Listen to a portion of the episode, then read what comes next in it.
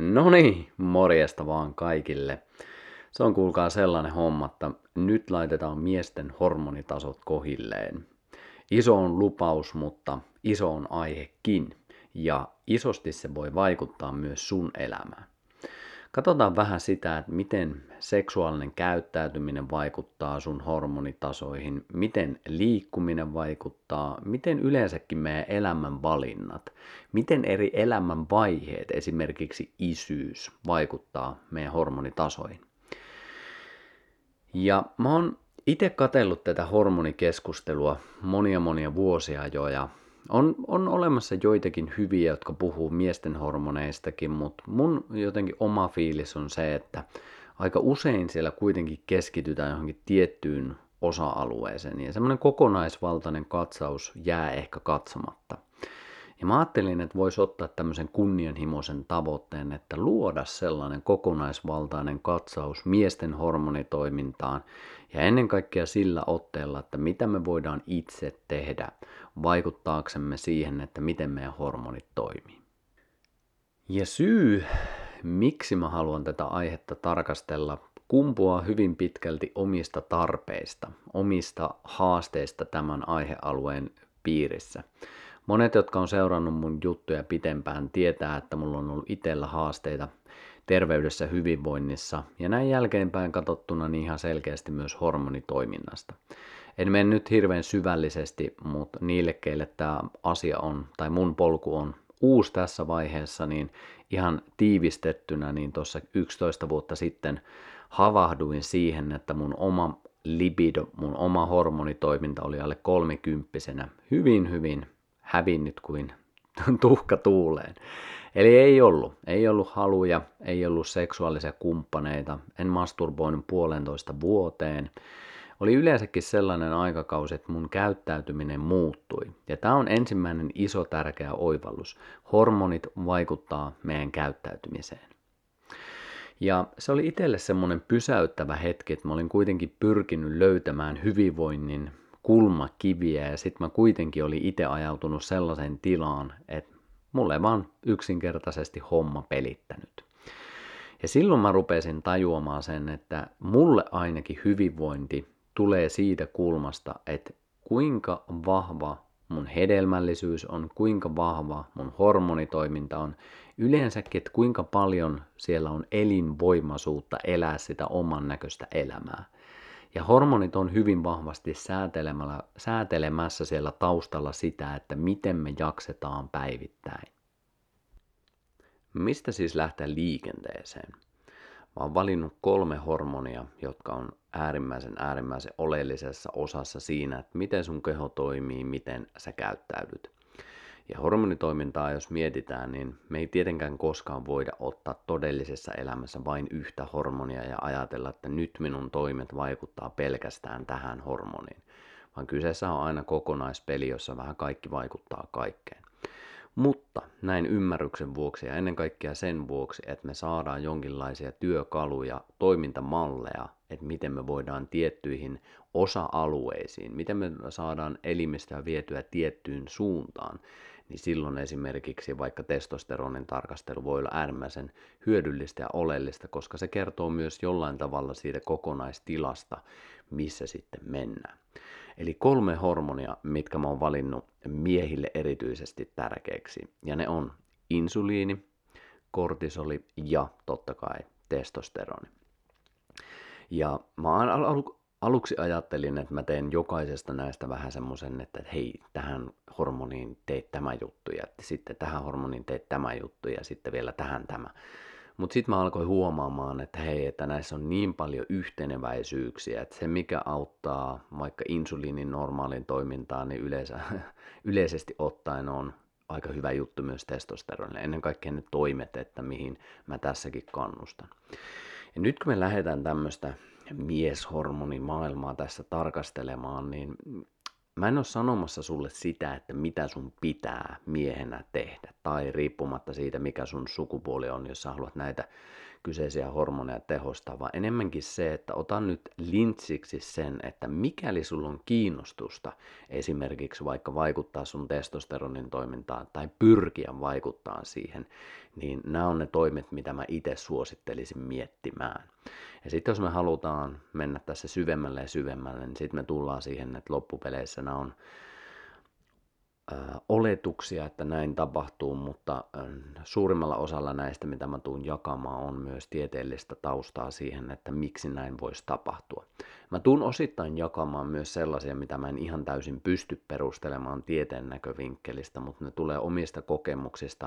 Mä oon tehnyt miesten kanssa muutamia vuosia nyt tässä töitä ja tehdään tuommoisia miesten viikonloppuja. Ja mä oon huomannut siellä esimerkiksi tiettyjä semmoisia teemoja, että mitä mä vahvasti epäilen, että näin on, mutta mä en pysty ihan vielä pinpointtaamaan, että tästä syystä tämä asia tapahtuu, mutta semmoinen vahva oletus on, mutta mä kyllä kerron sen, että milloin mennään semmoiseen meikäläisen omaan hä- hämyiseen maailmaan, missä tulee enemmän oletuksia kuin sitten kunnon faktaa. Mutta Näillä höpinöillä ja löpinöillä tähän alkuun me ollaan nyt saatu se aikaiseksi, että meillä on vielä oikeastaan pilkottu sitä, että, että mikä se hormoni ees oikeastaan on. Niin otetaan nyt se käsittelyyn. Eli jos mietitään, että mikä ihme se koko hormoni on, niin me varmasti jokainen ollaan kuultu se sana, että okei, meillä on hormoneita ja hormonit hyrrää ja kaikenlaisia tällaisia heittoja on. Mutta mikä on äärimmäisen tärkeää ymmärtää, että se on tämmöinen elimistön itsensä valmistaja viestintämolekyyli. Ja se nyt ei välttämättä sano kellekään vielä mitään muuta kuin nörteille, jotka osaa jo asiat ja hommat. Mutta jos se miettii tämmöisenä mielikuvan, niin se on tämmöinen elimistön hidas viestintäjärjestelmä. Eli jos sen ottaa vielä tämmöiseksi mielikuvalliseksi matkaksi, niin sä voit kuvitella, että se on vähän semmoinen kehon sisäinen postilaitos, joka vie erilaisia viestejä eri paikkoihin. Ja tämä on tosi tärkeä ymmärtää, että meidän keho itse sieltä sisältä monesti luo näitä viestejä, joita se sitten vie. Ja nämä viestit, kun tulee paikasta A paikkaan B, niin se alkaa vaikuttaa esimerkiksi meidän mielihaluihin tai vaikka mielialaan itsessään. Ja tämä on ihan super tärkeää ymmärtää, että vaikka näitä muodostetaan meidän kehon sisällä, niin myös ulkoiset tapahtumat voi vaikuttaa siihen, että miten me luetaan sitä tilannetta, minkälaisia viestejä me saadaan sieltä ulkomaailmasta, tai vaikka minkälaisia tuoksuja, minkälaisia näkyjä, niin se vaikuttaa siihen, että mitä siellä meidän kehon sisällä tapahtuu, ja se taas vaikuttaa siihen, että mitä me toimitaan siellä ulkoisessa maailmassa. Ja sen takia tässäkin se, että että mikä tulee mistäkin, niin se on loppupeleissä kuitenkin sit kokonaisuus on se, että joo sisältä, mutta myös ne ulkoiset asiat kuitenkin vaikuttaa ihan valtavan paljon.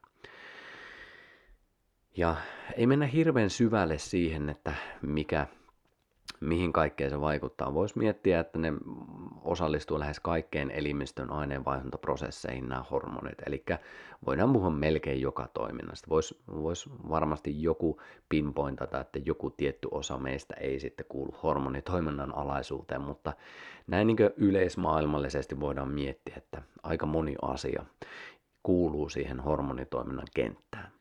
Sitten jos miettii näitä kolmea hormoneita, mitkä mä oon valinnut erityisesti miehiä silmällä pitäen, niin kortisoli, insuliini ja testosteroni, niin yleisesti ottaen ne nähdään vähän silleen pelkistettynä, että kortisoli, no se on se stressihormoni ja insuliini, no se on se verensokerihormoni ja sitten testosteroni, se on se libidohormoni.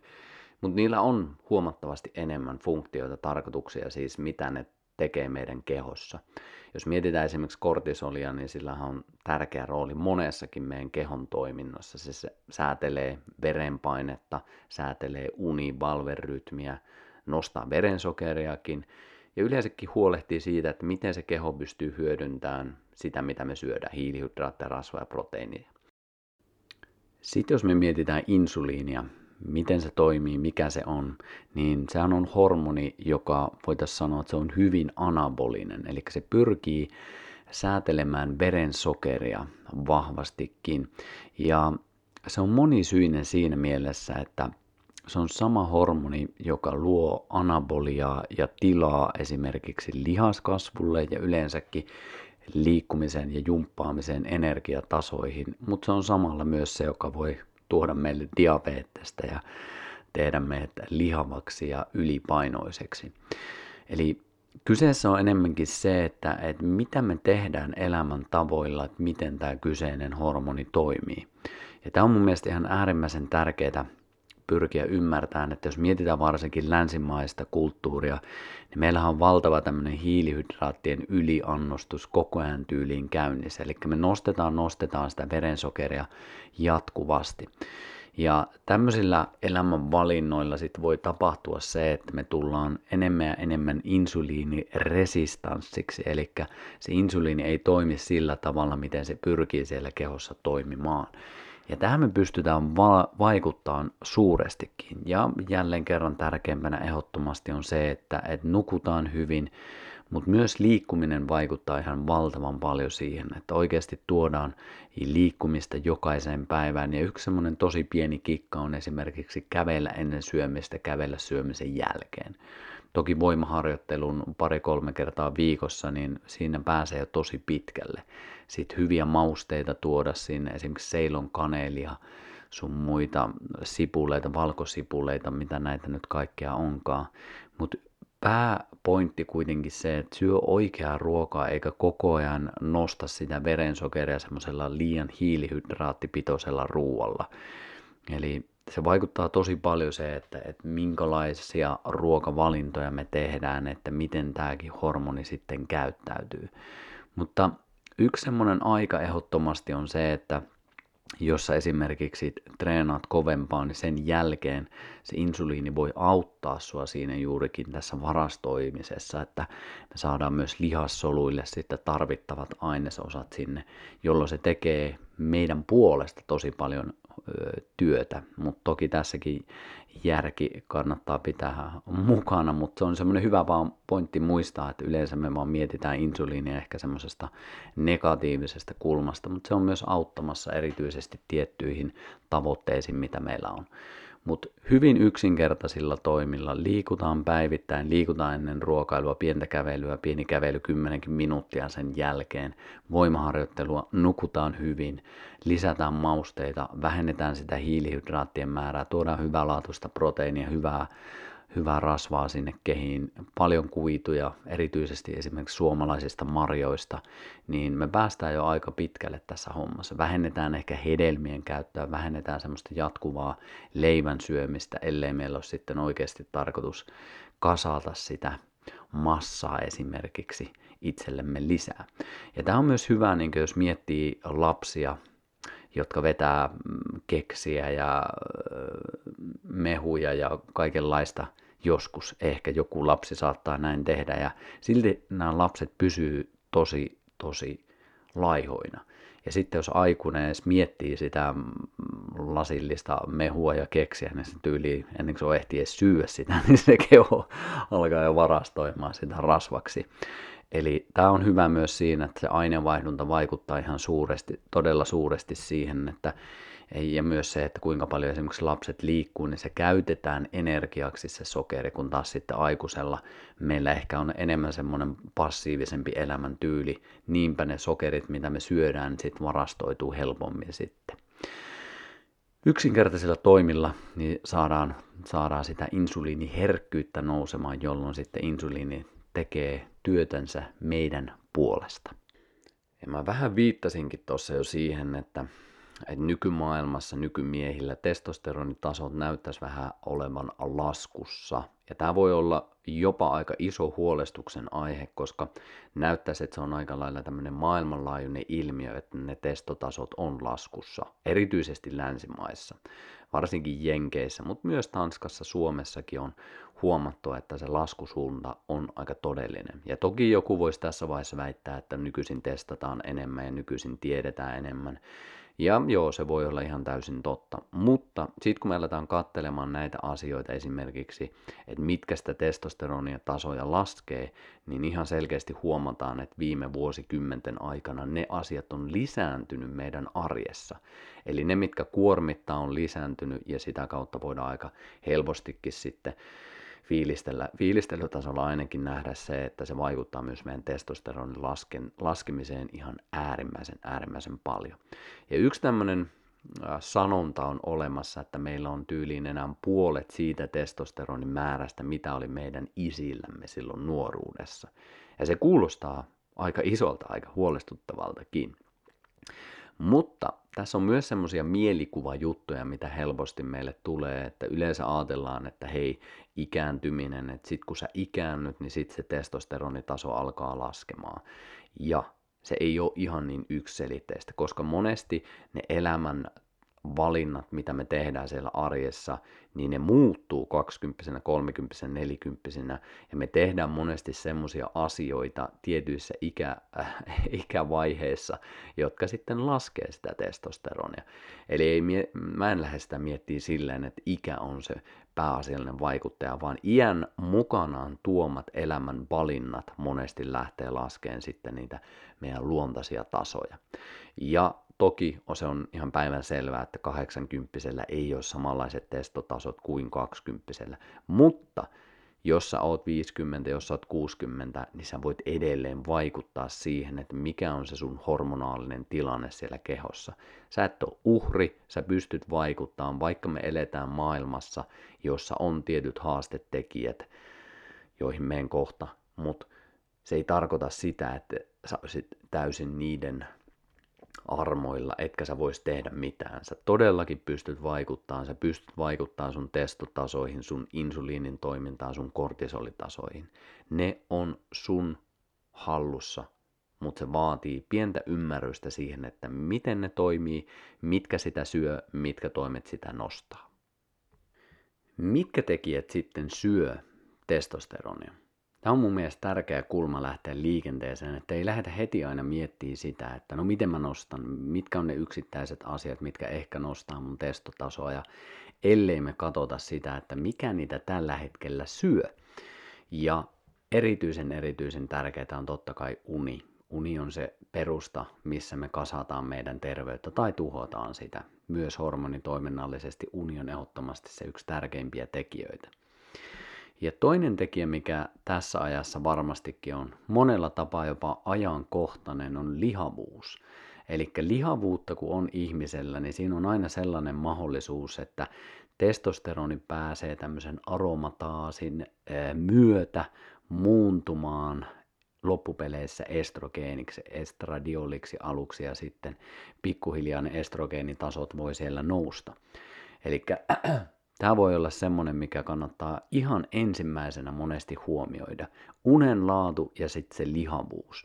Noin kaksi tekijää, jos on retuperällä, niin ei sinne mikään yksittäinen lisäravinne paljon auta tai edes äh, välttämättä siellä jumppalenkillä niin hirveästi. Toki ne voi olla edes auttamassa tätä ydinsyytä, joka todennäköisesti on heikentämässä to- hormonitoimintaa. Mutta jos noin kaksi pystyy taklaamaan, jos oikeasti saa unen kohilleen, ja nämähän on myös tosi vahvasti linkissä. Monesti voi olla, että koska me ei saada välttämättä äh, hyvää palauttavaa unta, niin se voi vaikuttaa myös siihen, että sit lihavuutta alkaa lisääntymään ja lisääntymään yhdistettynä totta kai siihen, että me syödään sellaista ruokaa, joka mahdollistaa sen sitten äärimmäisen hyvin. Mutta jos miettii vaikka painonpudotustakin, niin yksi tärkeimpiä tekijöitä siinäkin on se, että me saadaan se uni kohilleen. Tämä on niin jännä, että miten kaikki asiat on sitten kuitenkin linkissä. Eli lihavuutta ja ennen kaikkea sitten, että nyt jos miettii sitä, että mikä on lihavuutta, niin tästäkin on monenlaisia näkökulmia. Yksi semmoinen viitearvo on, että jos saat tuonne 8-14 prosentin rasvaprosentin luokkaan, niin se on optimaalisin tuonne testoille. Kahdeksan voi olla joillekin vähän liian kaukainen ajatus, mutta sanotaanko, että jos sen kympin lähelle 10-14 pääsee, niin se voi olla jo äärimmäisen hyvä juttu. Ja myös toisinpäin tämä on hyvä muistaa, eli liiallinen laihuuskaan ei ole mun näkemykseni eikä monen muukaan mielestä mitenkään optimaalisin, eli semmoista valtavaa jatkuvaa laihtumista ei kannata välttämättä miettiä, vaan enemmänkin se, että löytää semmoisen hyvän optimaalisen kohan, mistä sitä terveyttä voi sitten luoda. Ja ylipaino on, tämä on myös sitten vahvasti linkissä tuonne insuliinin tuotantoon, että jos sitä ylipainoa alkaa tulemaan, niin ehkä se insuliiniresistenssi alkaa sitten lisääntyä siellä kehossa, eli insuliini ei toimi sillä tavalla, miten sen olisi tarkoitus toimia, ja sitten se kierre on siellä mahdollisesti lähtenyt rullaamaan. Eli tämä on tosi kiehtovaa, kun me lähdetään yksittäisiä asioita muuttaa, niin sitten yhtäkkiä kuitenkin se kokonaisuus lähtee muuttuun. Eli nyt jos sä koet, että se uni ei välttämättä ole vielä ihan parasta mahdollista, niin panosta siihen. Jos sulla on liikalihavuutta, niin lähde vähän sitä taklaamaan. Ja mä itse suosittelen sellaista lähestymiskulmaa tuohon ylipainoonkin, että panostaa ensin ruokavalioon. Ottaa sieltä kaikki turhat hötöt pois, mitä jokainen pystyy varmasti ilman ammattilaistakin tunnistamaan. Että siellä varmasti onko siellä sitten sitä ehkä vähän saunabissejä joka ilta tai onko siellä vähän herkkuja tai onko se esimerkiksi tosi hiilihydraattipitoista, että koko ajan nostetaan sitten sokeriarvojakin syömällä hiilihydraattipitoista ruokaa jokainen tietää, että ei nämä ole mitään monimutkaisia, mutta se, että mistä me löydetään se motiivi siihen, että me tehtäisiin niin, että syödään puhtaampaa ruokaa, lisätään hyviä rasvoja, hyvää proteiinia sinne, laitetaan kasviksia lautaselle, väriä lautaselle, suomalaisia marjoja, niin yhtäkkiä se alkaa itsestäänkin toimia, että hei, mä syön puhtaampaa ruokaa, paino alkaa vähän tippua, mun energiatasot alkaa nouseen, ehkä sitten on kiva lähteäkin vaikka vähän jumppailemaan. Ja jumppailusta mä suosittelen niitä sellaista, että jos miettii tätä kokonaisuutta näiden kolmen hormoneiden kannalta, niin voimaharjoittelu äärimmäisen äärimmäisen tärkeässä roolissa. Jos ei nyt pelkäksi liikkumismuodoksi, koska kyllä mä itse myös haluan painottaa monimuotoisuuden merkitystä myös liikkumisessa, mutta se, että se olisi pari, maks kolme kertaa viikossa siellä ainakin alussa mukana. Toki sitten jos kehittyä alkaa tulemaan tutuksi, niin voi neljäkin kertaa hyvin olla siellä, mutta monille se kaksi kertaa viikossakin on jo hyvä lähtökohta. Sitten kun me saadaan voimatasoja nostettua, ehkä jopa, jopa vähän lihasmassaa, tai ennen kaikkea lihasten toimivuutta nostettua, niin voi olla jo sitä kautta, että meidän rasva-arvot alkaa paraneen, ruoka alkaa menemään oikeisiin paikkoihin niin sanotusti ja sitten se paino alkaa tippuun, kun lihasmassa nousee, niin myös sitten se painon pudotus voi olla helpompaa. Eli yksinkertaisilla jutuilla, ja totta kai tähän on myös muita, muita lähestymiskulmia, tämä ei ole aina jo se, että sä lisäät aktiivisuutta auttaa, ja se, että sä lisäät äh, luonnossa olemista, ulkona olemista, esimerkiksi kylmäaltistusta, niin sä nostat sitä todennäköisyyttä, että energian kulutus kasvaa sille päivälle ja se voi jo auttaa tosi paljon. Mutta tässäkin niin se ykkösasia on aina se, että miten sä lähdet liikenteeseen. Ja mä lähtisin siitä, että painosta, panota, panosta ensin uneen, laita siihen palikat kohille. Mä oon tehnyt paljon unesta juttuja, mä en mene nyt siihen sen syvemmin, mutta ei liikaa laitteiden kanssa olemista, vuorokausirytmin tasapainottamista, mihin mennään kohta enemmän hyvää ruokaa, verensokeri kohtuullisen tasaisena päivän mittaan, ei koko ajan laitteille, varsinkaan illalla, jotta meidän keho pääsee sitten muodostamaan uneen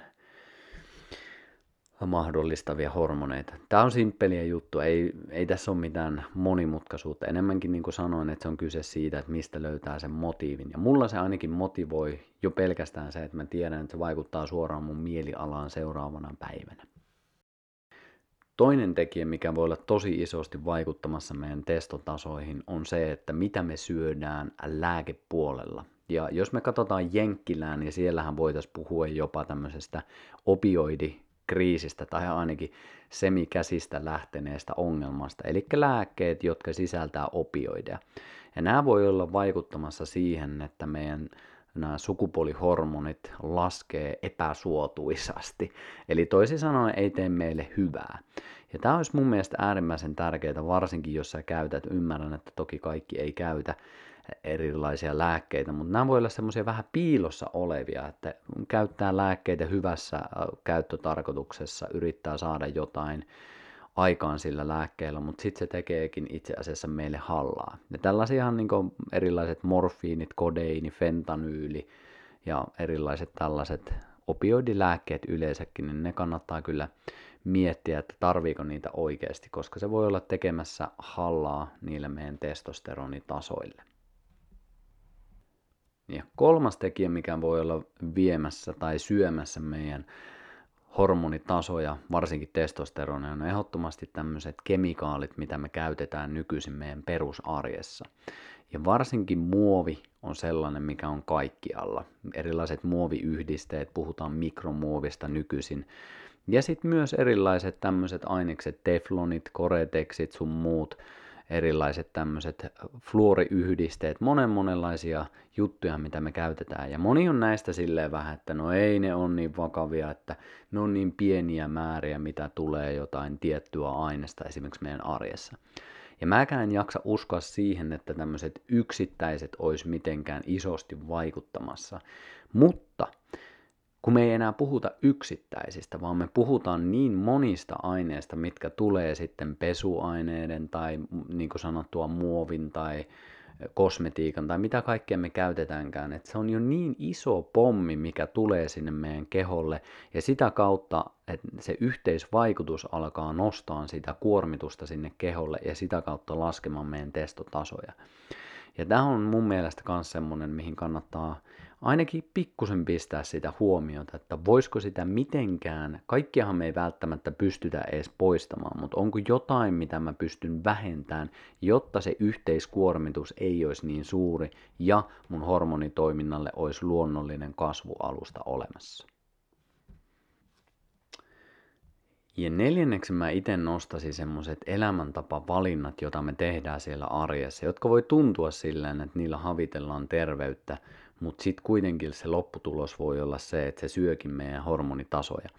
Otetaan esimerkkinä vaikka toi laihuttaminen, mistä tuossa äsken puhuttiin. Että jos me lähdetään vaikka semmoiselle pitkäaikaiselle ää, laihdutusprojektille, ja me koko ajan syödään liian vähän, että me ollaan alikaloreilla mennään pitkän aikaa, niin voi olla, että se aluksi tuottaa meille hyviä tuloksia, paino tippuu, mutta sekin olisi hyvä aina fiilistellä, että onko onko meillä tarve puottaa painoa? Mitä sieltä itse asiassa häviää, jos me puotetaan painoa?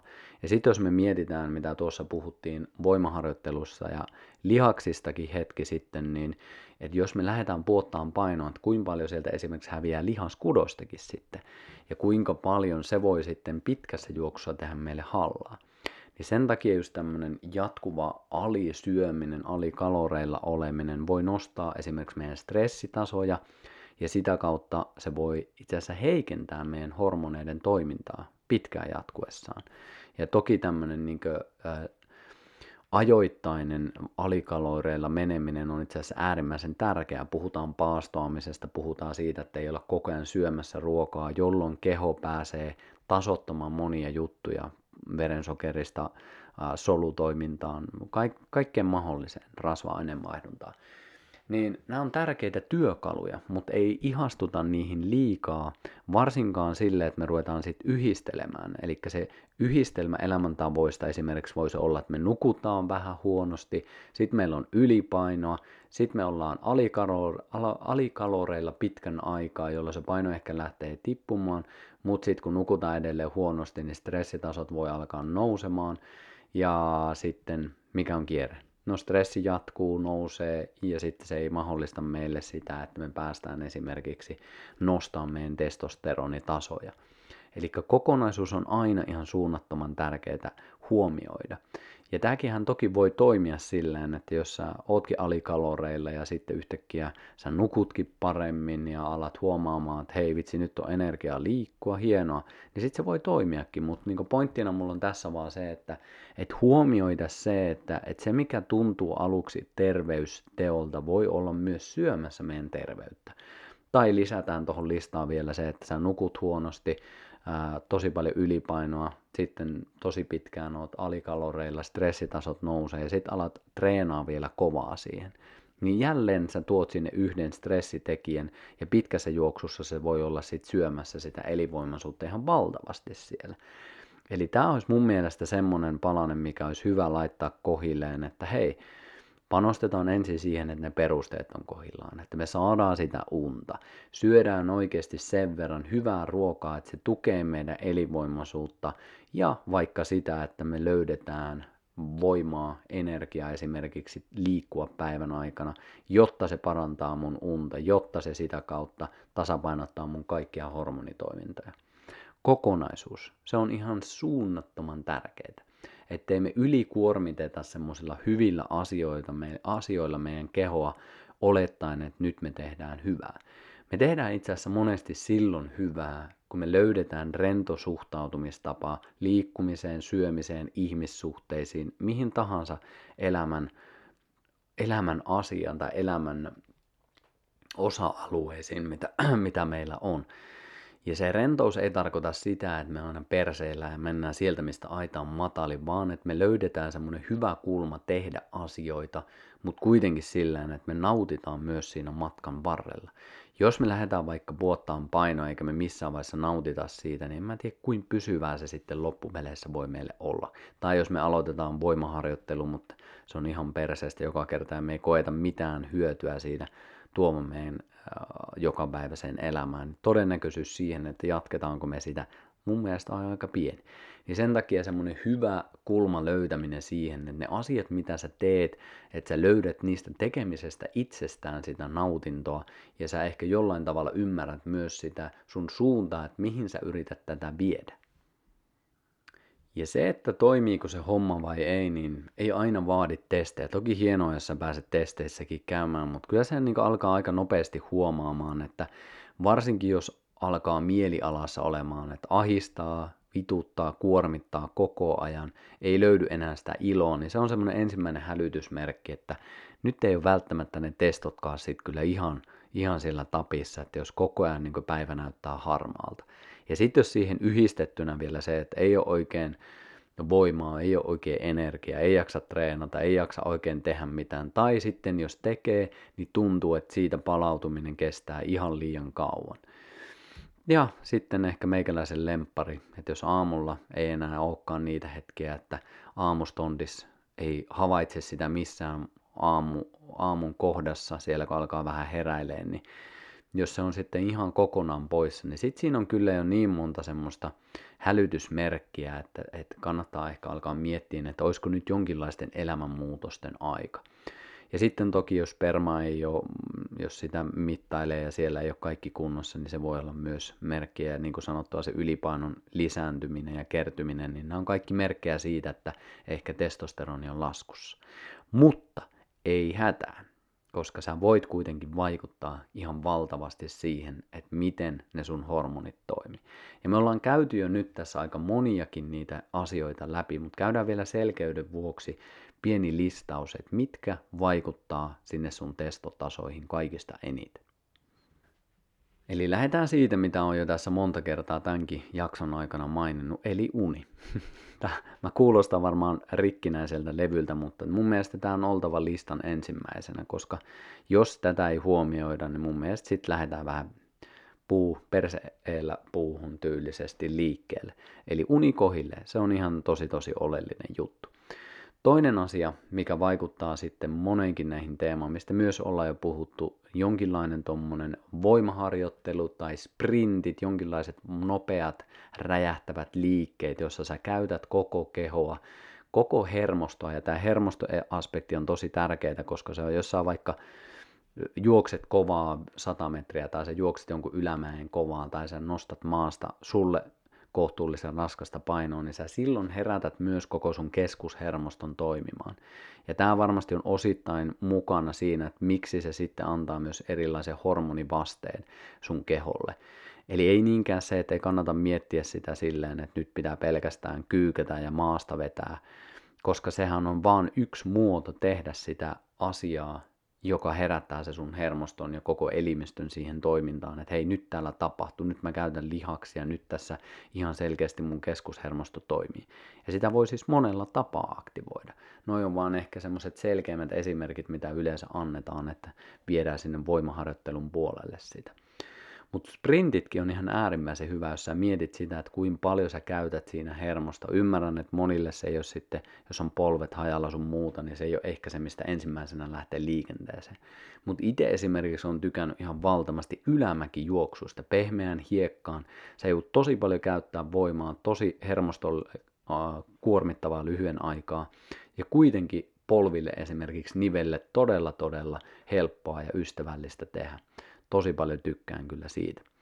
Mutta monet lähtee kyykky maastavetolinjalle. Ja noissakin olisi hyvä muistaa se, että ei aina jollain tavalla ylikuormita sitä, että vetää aina ihan tappiin asti. Jos miettii vaikka maastavetoakin, niin se on niin kuitenkin kuormittava ja raskas liike, että jos sä veät sitä koko ajan todella todella tappiin asti, niin sä myös ylikuormitat helposti sun hermostoa.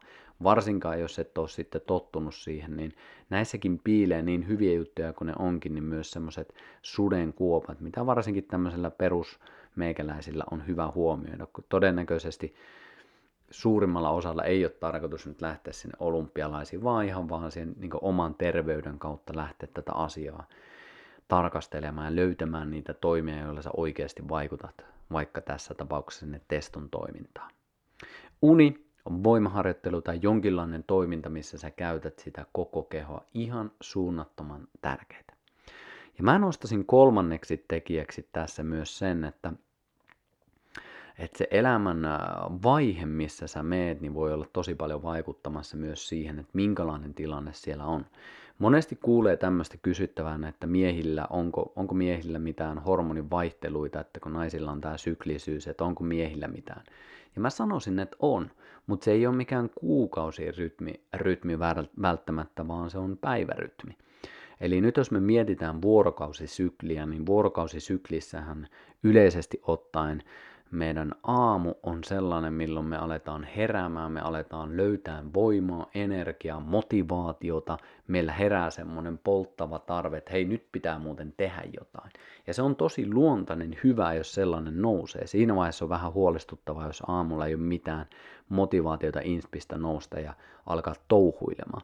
Koska just se, että testosteronin tasotkin esimerkiksi päin, korjaan aamulla olisi hyvä olla nousussa, antaa sulle sitä piikkiä, että hei, nyt on muuten niin lähettävä sitä niin puhvelijatyyliin metsästään, että jos siihen ei ole niin energiaa ja intoa, niin sitten se käy huonosti näin evoluutionkin kannalta, että me ei päästä lisääntyyn ja ei päästä sitten jatkamaan näitä meidän loistokkaita geenejämme.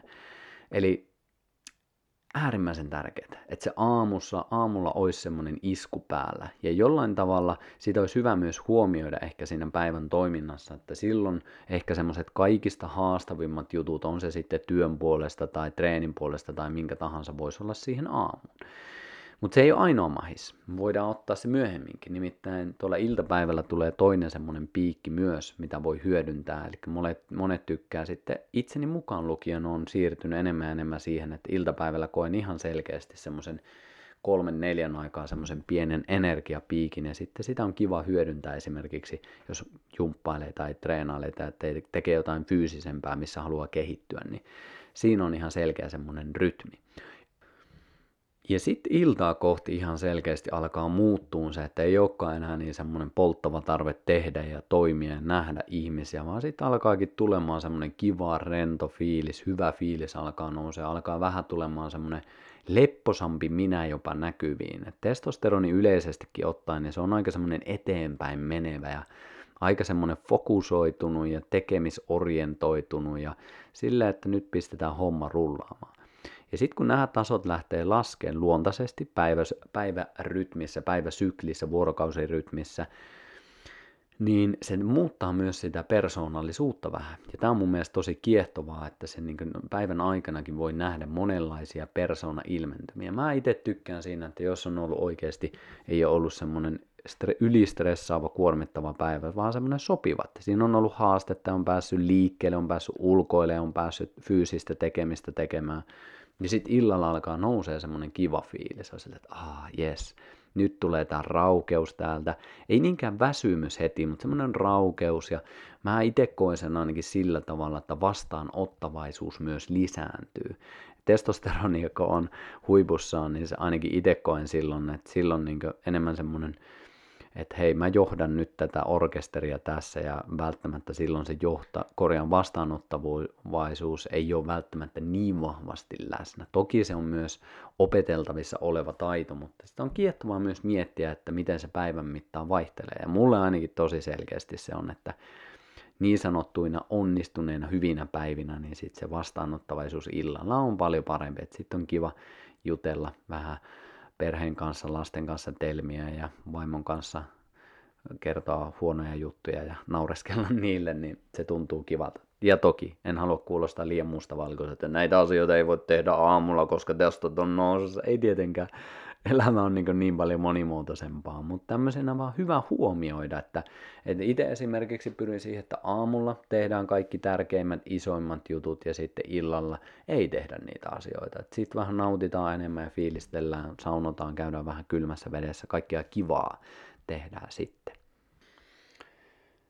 Ja tästä me ehkä päästäänkin aasisillalla pienellä köyhällä sellaisella tohon, mitä vähän mainitsinkin, eli itselläkin on perhettä ja itsellä on kaksi lasta.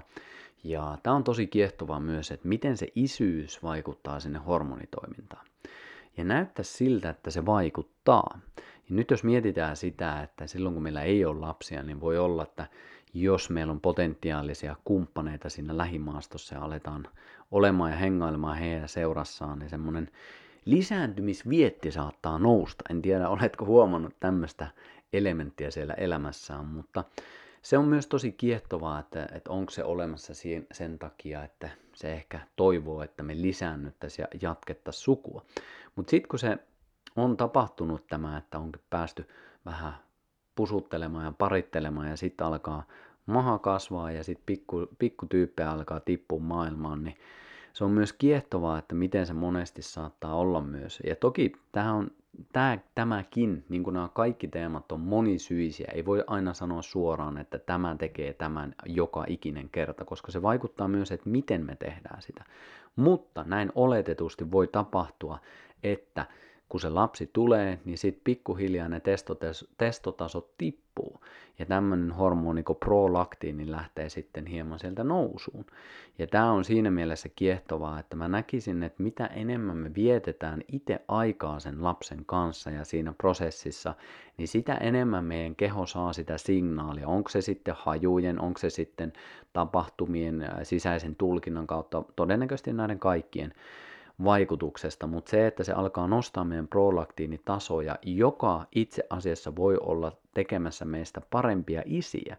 Siinä määrin, että meillä ei olekaan enää niin vahvat testot koko ajan, että me oltaisiin mietittäisiin seuraavia parittelukumppaneita ja jatkuvaa semmoista drivea sitten perheen ulkopuolelle, että se voi ollakin mahdollistamassa sen, että meistä tuleekin ihan kivoja isukkeja, jotka hengaa kotona ja pikkus, pikkusten kanssa tykkää touhuilla.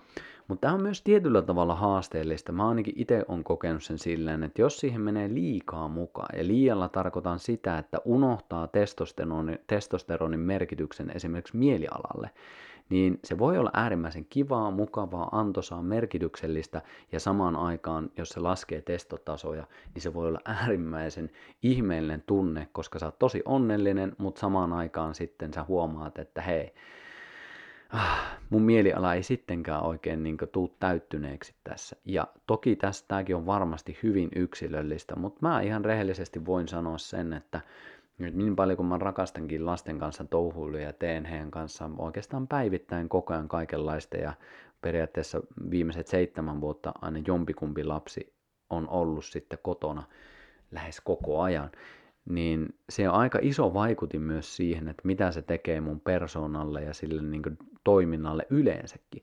Ja sen takia mä oon itse kokenut todella todella tärkeäksi sen, että mulla on myös aikaa lasten ulkopuolella.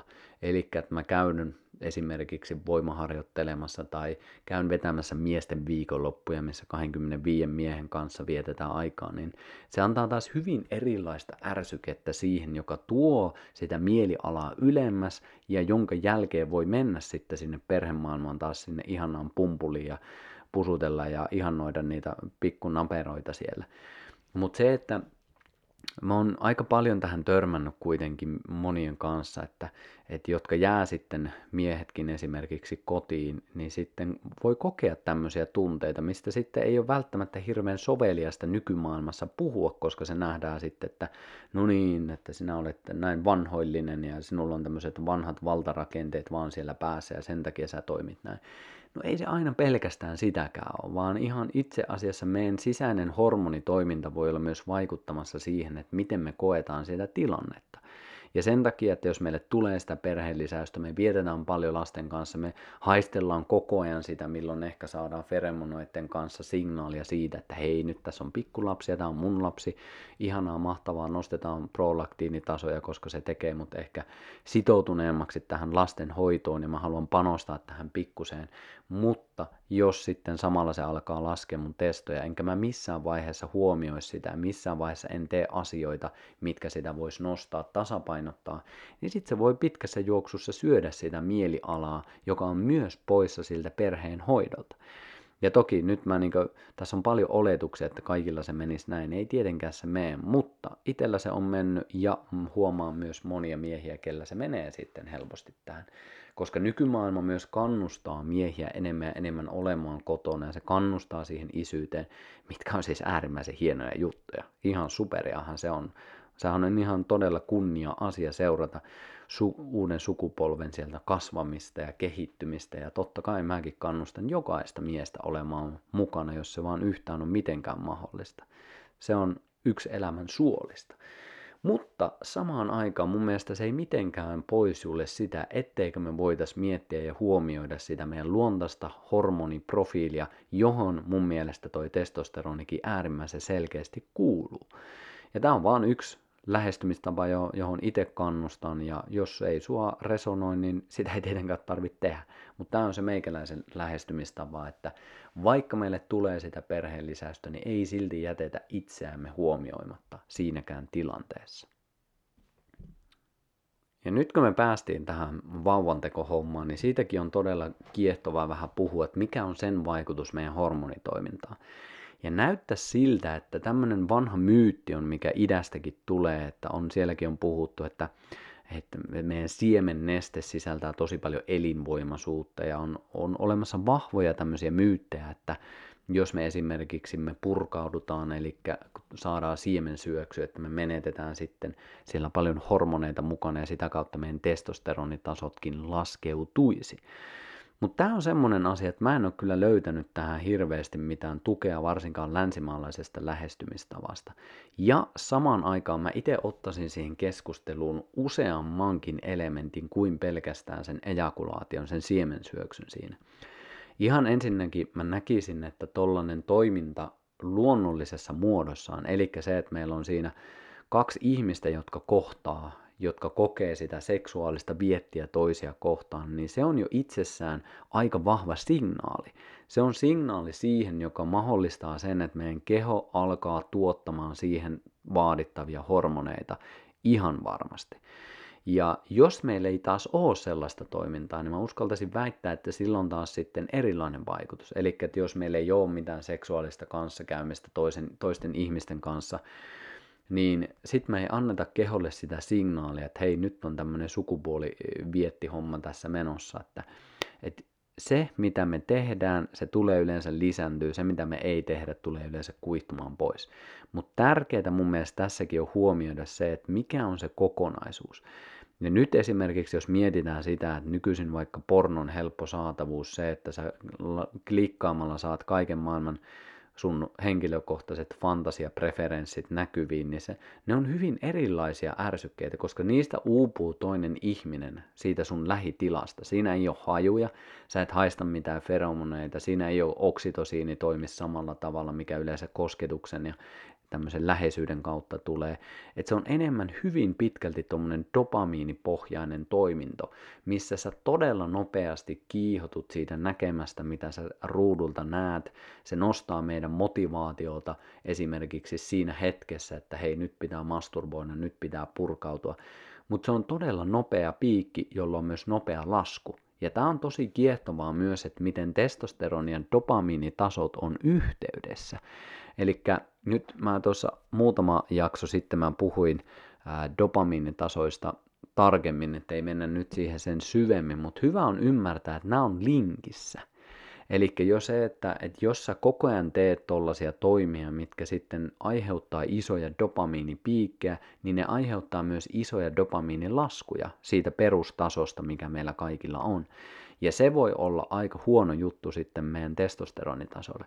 Sen takia, kun mä näen esimerkiksi tollaisia vinkkejä, mitä sanotaan testosteroniin liittyen, että hei, että kiihotu mahdollisimman paljon, koska se nostaa hetkellisesti sun testotasoja, niin mä itse on pikkusen varovaisempi ton kanssa, koska jos me mennään sitten siihen, että mikä meitä kiihottaa, niin jos se on esimerkiksi vaikka netissä porno tai mikä tahansa, niin mä en näe, että se on pitkässä juoksussa itse asiassa tekemässä meille hirveästi hyvää, vaan enemmänkin se, että jos me lähdetään tuommoisen nopeisiin nousuihin kiihottumisen kautta, niin me luodaan itselle myös niitä vahvoja laskuja siinä testosteronissa, koska se lasku tulee. Sä et voi loputtomasti esimerkiksi dopamiinia olla tuottamassa koko ajan niitä nousuja, nousuja, nousuja, kiihottumista, kiihottumista, sillä on se laskukin.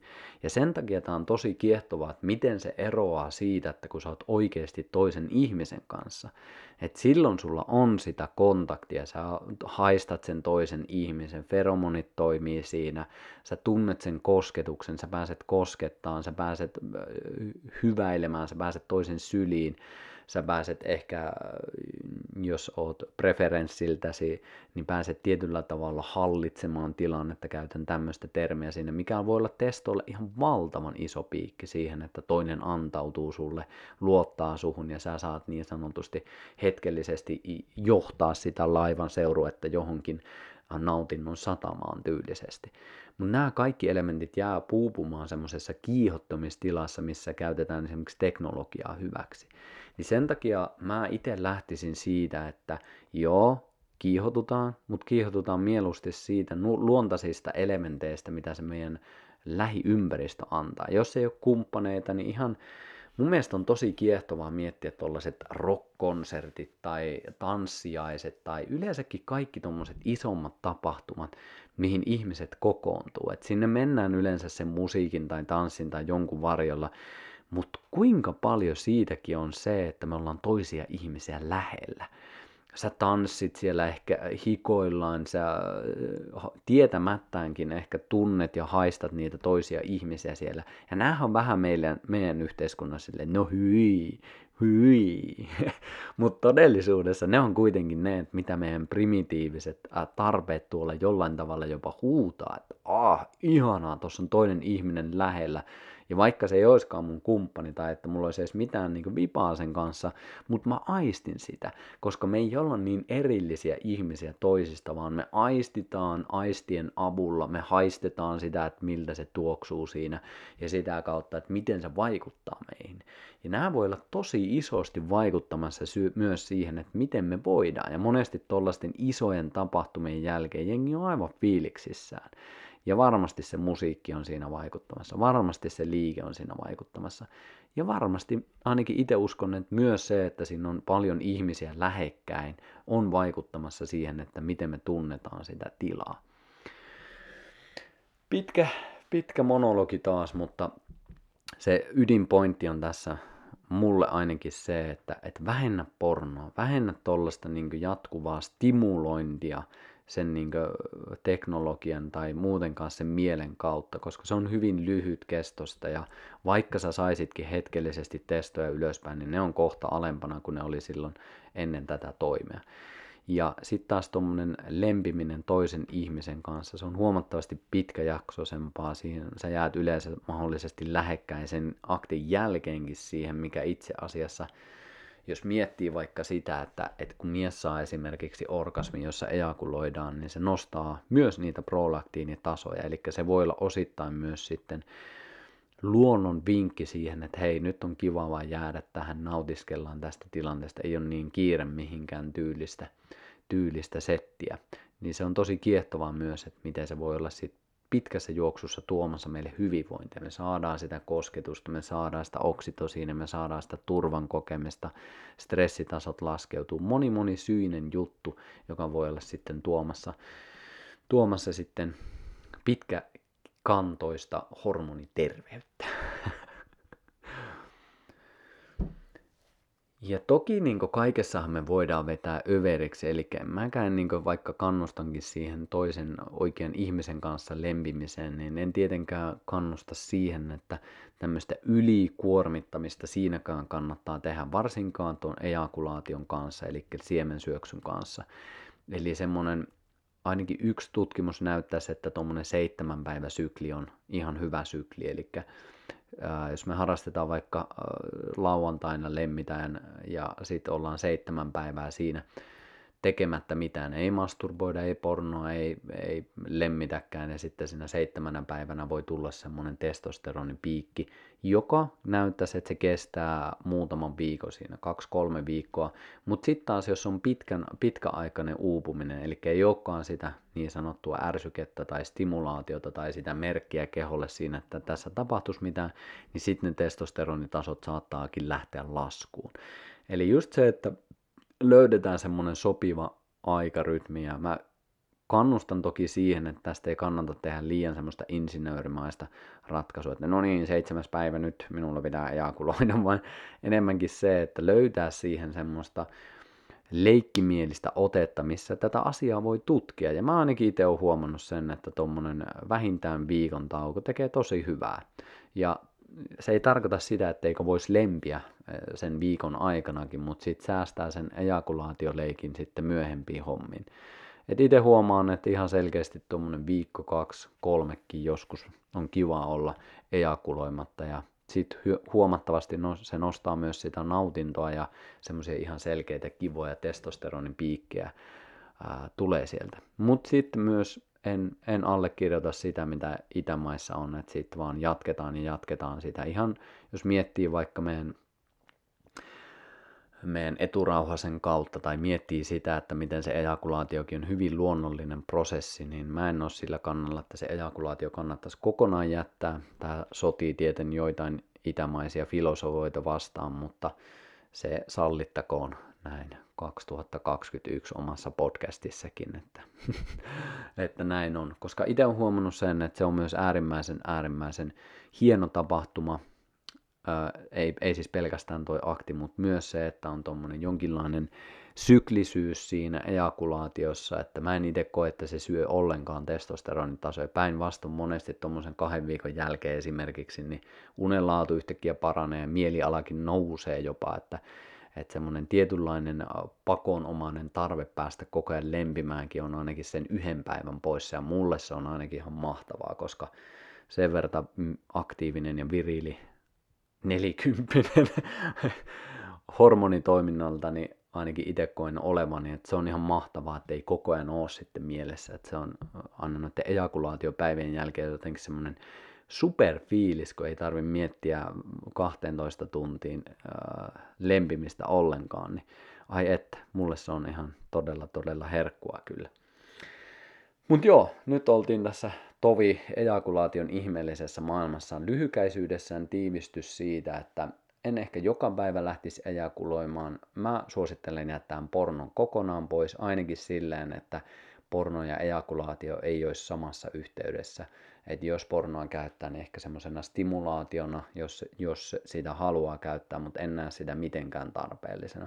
En edes siihen, että se hetkellisesti nostaisi testotasoja, koska sit voidaan niitä oikeasti pitkäkantoisemmin nostaa mun mielestä huomattavasti järkevimmilläkin tavoilla. Ja sitten yleensäkin tuommoinen liiallinen stimuloiminen mielen kautta voi johtaa sitten siihen, että se turruttaa ihan niitä päiväaisteja sitten, että se varsinkin dopamiinia, jos miettii, että jos sä jatkuvasti käytät vaikka pornoa, niin sit voitkin yhtäkkiä huomata sen, että eipä olekaan fiilistä ja ei oikein seuraavana päivänä mikään tunnu miltään, koska baseline, eli se sun niin lähtötaso on tippunut, koska sä oot käynyt korkealla siinä dopamiini hakusuudessa, stimuloimalla, hakemalla, etsimällä – motivoitumalla hetkellisesti ja sitten se vaatii sen laskun ja se vaatii sen, että ne lähtötasoon taas rakennetaan raaka-aineista sitä, sitä dopamiinia, niin sen takia äärimmäisen äärimmäisen tärkeää, että ei koko ajan olla stimuloimassa varsinkaan nopeasti, vaan sitten luotetaan siihen, että, että semmoinen niin tietynlainen jättäytyminen pois voi olla myös nostamassa elämänlaatua ja motivaatiota sitten muihin asioihin.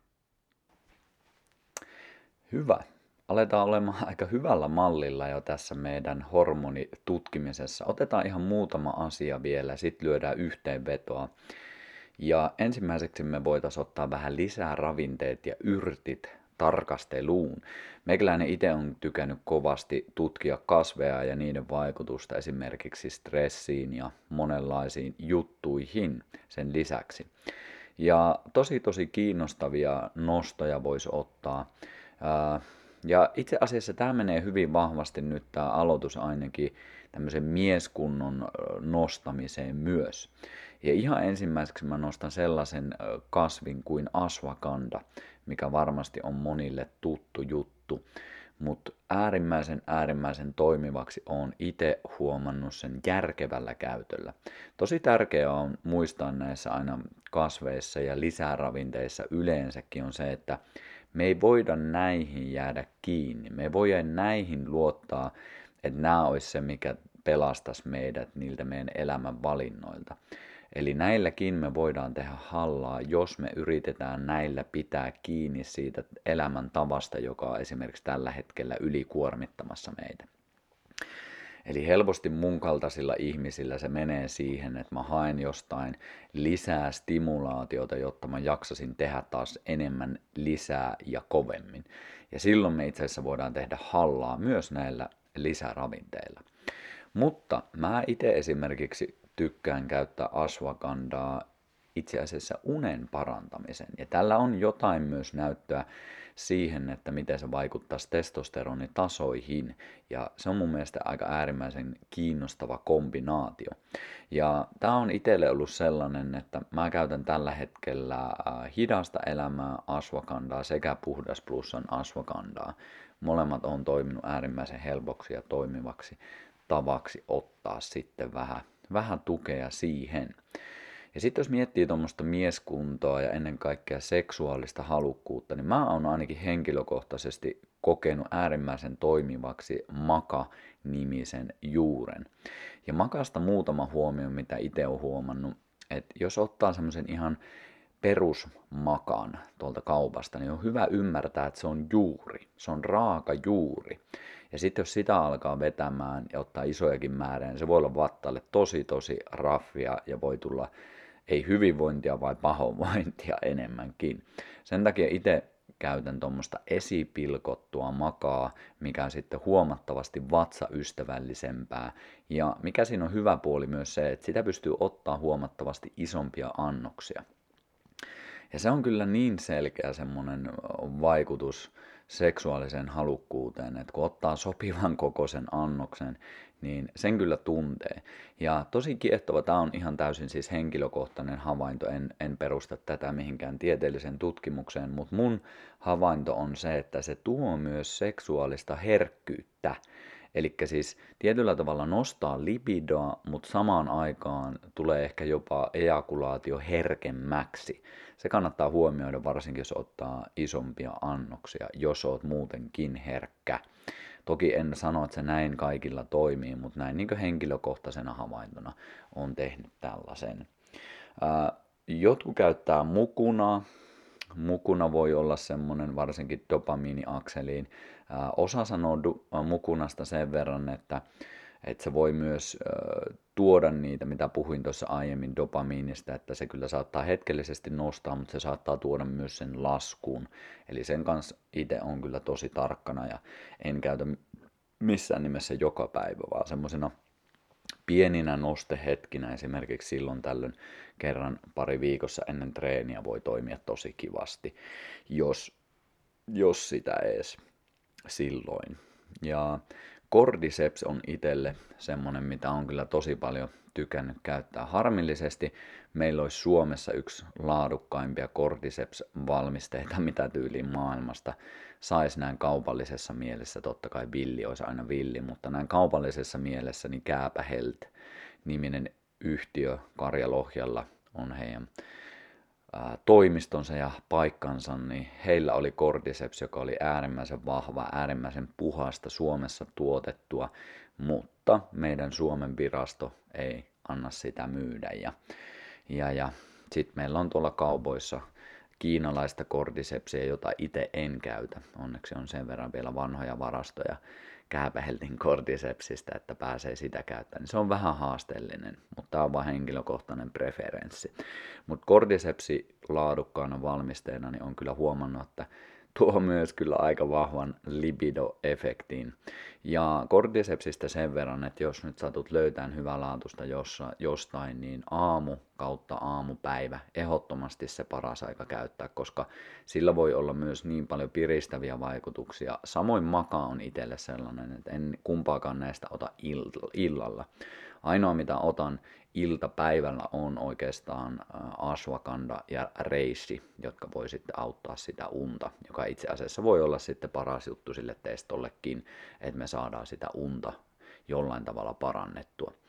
Magnesiumia, mä käytän itse puhdas plussan magnesiumia, tuommoista neljä quattro magnesium nimistä. Ja sinkkiä otan illalla ihan siihen, että testosteronikin tarvii sinkkejä ja itse on käynyt mittauksissa ja monesti se sinkki on vähän sellainen, mihin, mihin sit pitää panostaa tässä omassa arjessani. Ää, yksi voi olla myös sitten sellainen, varsinkin jos jumppailee ja tekee sellaisia juttuja, niin ihan kokeilla tuollaista sitrulliinimalaatti. Että semmoinen 5-10 grammaa voi olla testiin, jos, jos sellainen puhuttelee. Ja totta kai sitten perusjutut, ihan D-vitamiini, syödään puhasta ruokaa, aminohapot on niin tärkeässä roolissa tässäkin, että meidän hormonit kasantuu, hyvälaatuiset rasvat, perusjuttuja varmasti tiedät näitä jo, niin ei mennä niihin niin syvälle, mutta ne on hyvä muistaa aina, että sieltä kuitenkin tulee se pohja. Niin kuin sanottua, lisäravinteilla ei pysty korvaamaan perusteita. Se on aina hyvä muistaa, että se on lisä, se on lisäys, jolla pyritään sitten johonkin tietynlaiseen lopputulokseen.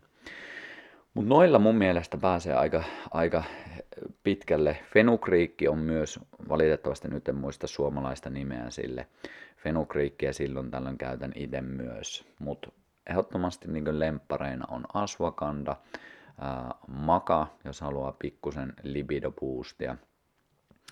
Ja aika kiva semmonen yhdistelmä on mun mielestä esimerkiksi ottaa neljä, viisi luomulaatusta tai pientilalta saatua kananmunaa, jotka vähän laittaa sinne vähän valkosipulia, sipulia, paistaa pannulla hyvälaatuisessa voissa ja sen jälkeen vähän raakasuklaata, raakasuklaa tai kaakao itsessään voi olla myös aika kiva tuommoinen typpioksidin avittaja, joka voi auttaa sitten esimerkiksi erektiossa ja siihen päälle kunnon kunnon annos makaa ja vähän ulkoilemaan käy esimerkiksi kävelyllä, niin voi olla aika, aika mielenkiintoinen kombo, jos sitä ei ole testannut. Ja tässäkin oletuksena se, että hyvin nukuttu yö alla, niin se voi olla se kuitenkin se tärkein juttu.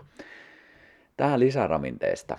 Sitten jos mietitään muutama vielä elämäntapa juttu, mitä mä haluan vielä lisätä, nyt kun sä oot ottanut se aamiaisen ja makat ja kaikki alle, niin kylmä altistus todella, todella tärkeä, oleellinen osa omaa rutiinia. Eli se, että saa päivittäin tai säännöllisesti, mulla se on päivittäin, mutta ei se nyt tarvi sulla olla sitä, mutta säännöllinen kylmä altistus voi olla ihan äärimmäisen, äärimmäisen hyvä juttu jonkin verran siitä on näyttöä, että varsinkin tuommoinen pitempiaikainen kylmä altistus voi nostaa sitten ihan dopamiinitasojakin ja pitkäksi aikaa, ei pelkästään semmoisena piikkinä. Ja niin kuin puhuttiin, niin dopamiini ja testosteroni on myös rinnakkaissuhteessa, eli se voi auttaa sitten sitäkin kautta. Ja itse huomaa kyllä tosi selkeästi, että, että parhaimmillaan unenlaatu paranee ja auttaa sitten semmoisen todella kivaan fiilikseen pääsemisessä, kun käy kylmäaltistuksessa. Ja sama homma lämmin, eli sauna suomalaisille, niin se on kyllä tosi oleellista. Mä itse suosin sitä, että jonkin verran ihmiset on huolissaan siitä, että meidän palleja ei kannattaisi liikaa lämmitellä. Eli itse aina kun käyn saunassa, niin sitten kylmä suihku siihen, jossa myös pallit kylmettyy, niin se on ehkä tämmöinen varotoimi, mutta en voi sanoa, että onko sillä nyt niin isoa vaikutusta, mutta itse koen, että, että jo pelkästään se tieto, että se lämpö saattaisi olla vaikuttamassa meidän kiveksiin, niin sitten pyrin kyllä viilentelemään niitä. Tulee toki vähän kilppariefektiä, että sit ei välttämättä Joo, ei mennä ehkä sinne sen enempää. Mutta kylmä altistus, lämpöaltistus, tosi tosi tärkeitä sekä sydämen hyvinvoinnille, verenvirtaukselle, mutta mun nähdäkseni myös sitten hormonitoiminnoille. Ja jos ei suoranaisesti sitten, että testot on tapissa näiden jälkeen, niin nämä on kuitenkin niitä perusasioita, mitkä mahdollistaa sen hyvinvoinnin sitä kautta. Hyvä. Aika, aika hyvällä mallilla aletaan olemaan ja Yksi semmoinen oikeastaan, otetaan vielä kortisoli tarkemmin käsittely siinä suhteessa, että ei hirveästi puhuttu, puhuttiin tosi paljon nyt kaikkia toimia ja semmoisia aktiviteetteja, mutta kortisolista sen verran, että mikä on hyvä ymmärtää, että se on siis äärimmäisen tärkeä hormoni. Ihmiset näkee aina sen pahana tai näin yleistettynä, ei tietenkään kaikki näe, mutta se on siis ihan äärimmäisen tärkeässä roolissa ja sillä on paljon meitä avittavia tekijöitä, että se, me ei haluta niin missään nimessä kortisolia nyt sanoa, että se on paha. Enemmänkin se niin haaste tulee meidän yhteiskunnassa siitä, että meillä on liikaa sitä koko ajan. Eli se ei ole semmoisia vaan niin piikkejä ja rytmejä, mitä siellä on, vaan se on helposti, että se on koko ajan meillä vähän kehissä. Ja silloin kun se on tämmöistä pitkäaikaista, kroonista stressiä, niin sitten se alkaa haittaamaan esimerkiksi meidän sukupuolihormoneitakin. Ja sen takia muutama tosi tärkeä juttu. Mennään kohta vuorokausirytmiin ja sitten siihen päivärytmiin, että miten sä mun mielestä optimoit koko systeemin tosi helposti. Mutta ihan jo se, että, että me luodaan tiloja päivän aikana, missä sä pääset rentoutumaan. Me luodaan tiloja, missä sä pääset hengähtään, vähän ottaan rauhallisuutta siihen sun hektiseen arkeen.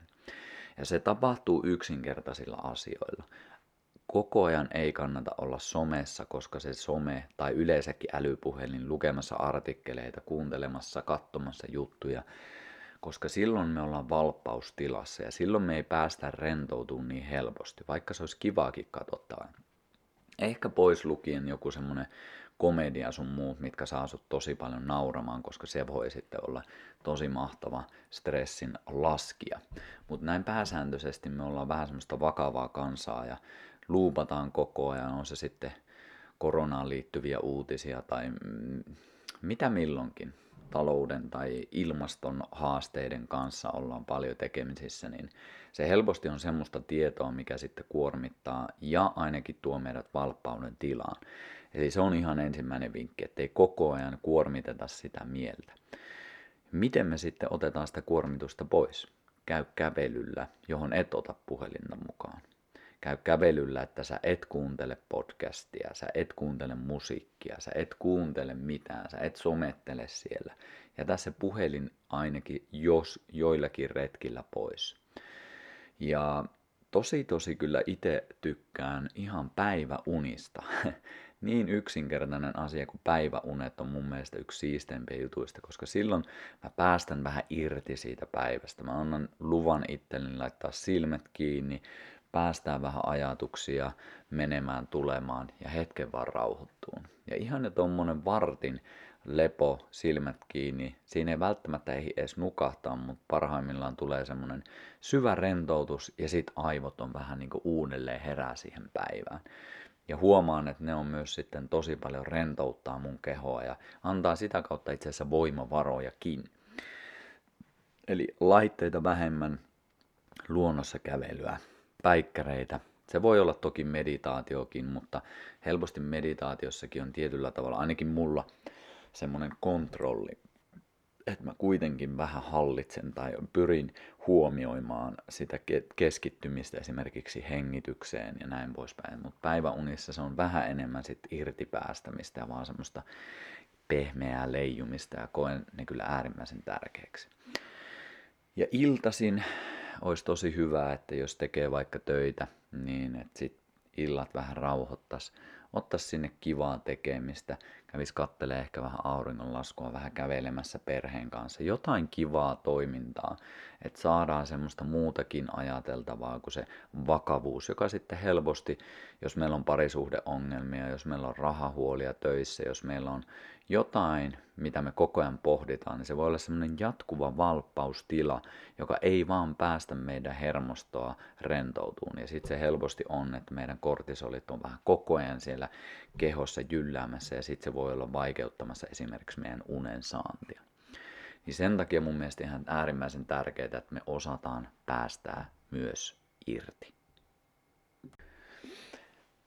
Sitten vielä, vielä kaksi juttua otetaan. Ihan ensimmäiseksi mä haluan tuoda semmoisen, nyt mennään sille alueelle, että mä en ihan täysin pysty sanomaan, että tukisko tiede mun sanomisia, mutta mä oon hyvin vakuuttunut näistä, mitä mä tuun nyt jakamaan.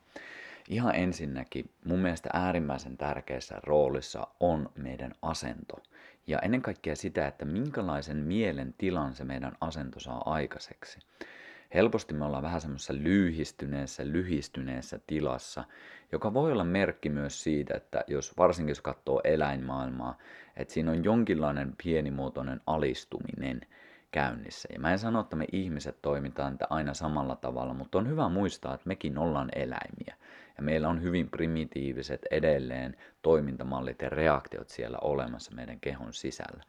Ja sen takia ihan jo se, että sä suoristat selkää, laitat vähän hartioita taaksepäin, laitat semmoisten ryhdikkääseen asentoon, sä kannat itseä huomattavasti paremmin. Se ei tarkoita sitä, että sä nyt nousisit hierarkiassa johtajaksi, mutta mun mielestä tässä se kaikista tärkein pointti on se, että minkälaisella mielentilalla sä lähet sitä, tai minkälaiseen mielen tilaan sä lähet sen kehonlisuuden avulla sun mieltä viemään.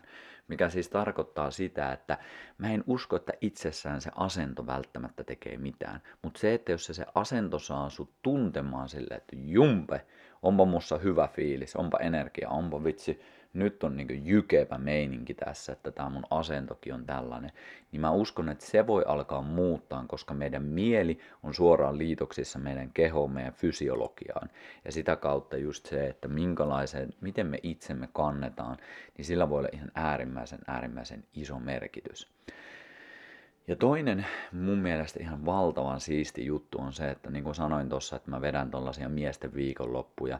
Ja tosi kiehtovaa just eilenkin itse asiassa loppu sellainen, niin niin on tosi mahtavaa jotenkin miettiä sitä, että minkälaista ärsykettä me saadaan silloin, kun me ollaan pelkästään miesten kanssa. Minkälaisia tuoksuja siellä on, jos me esimerkiksi ollaan, käydään saunomassa tai vähän ehkä painitaan tai tehdään jotain fyysistä, niin hyvin todennäköistä on, että siellä on ilmassa myös testosteronia, jota sä haistelet, jota sun reseptorit tuolla sisällä havaitsee, että aa, nyt tässä on tämmöistä pientä jos ei kilpailuasetelmaa, mutta kuitenkin jotain aktiivisuutta, johon mulla pitää mukautua. Ja sen takia mä ainakin itse koen, että tollasten miesten kokoontumisten jälkeen, jossa ollaan paljon tehty fyysisiä juttuja, ollaan hengitelty, ollaan käyty kylmässä, ollaan vietetty aikaa, ollaan rehellisesti oltu, vähän oltu epämukavuusalueellakin, haastettu itseämme, haastettu vähän toisia silleen kunnioittavalla tavalla, niin niiden jälkeen on kyllä aina vähän sellainen olo, että no huh heijakkaat. Musta tuntuu, että ääni on oktaavia alempana ja selkä on normaalia suorempana ja mieliala on ihan valtavan hyvä. Niin mä uskaltaisin väittää, että tämmöiset toimet, missä me mennään, ja tässäkin on tosi kiehtovaa se, että kun me ollaan vaikka kolmen päivää miesten kanssa, niin siinä ei ole esimerkiksi naisia tai minkään sukupuolisia oikeastaan muita lähettyvillä. Niinpä me ei saada sitä ärsykettä. Ja tämä on tosi oleellista mulle ainakin, että kun me jotain vähennetään, niin se myös herkistää meidän kehoa havaitsemaan ja aistimaan niitä. Ja sen takia aina tuommoisen kolmen neljän päivän setin jälkeen, sit kun pääsee esimerkiksi vaikka vaimoa näkemään suoraan sen jälkeen, niin huomaa, että no huh heijakkaa, että nyt tässä on joku taas todella todella herkistynyt järjestelmä havaitsemaan se, että alkaa, ei siinä vaimo näyttää mun mielestä aina hyvältä, mutta sitten siinä on aina joku semmoinen pieni ekstra, että saakelisoikoon, että miten mun tämä huomio menee nyt täysin tuohon toiseen ihmiseen. Eli näin yksinkertaistettuna mä uskallan väittää, että kun me vietetään miesten kanssa aikaa, jossa on se fyysisyys, jossa ollaan lähekkäin, jossa ei käytetä semmoisia blokkaavia hajuja, vaan että me aistitaan oikeasti niitä hajuja sieltä, mitä ihmisestä tulee, niin mä uskallan väittää, että se nostaa meidän testosteronitasoja.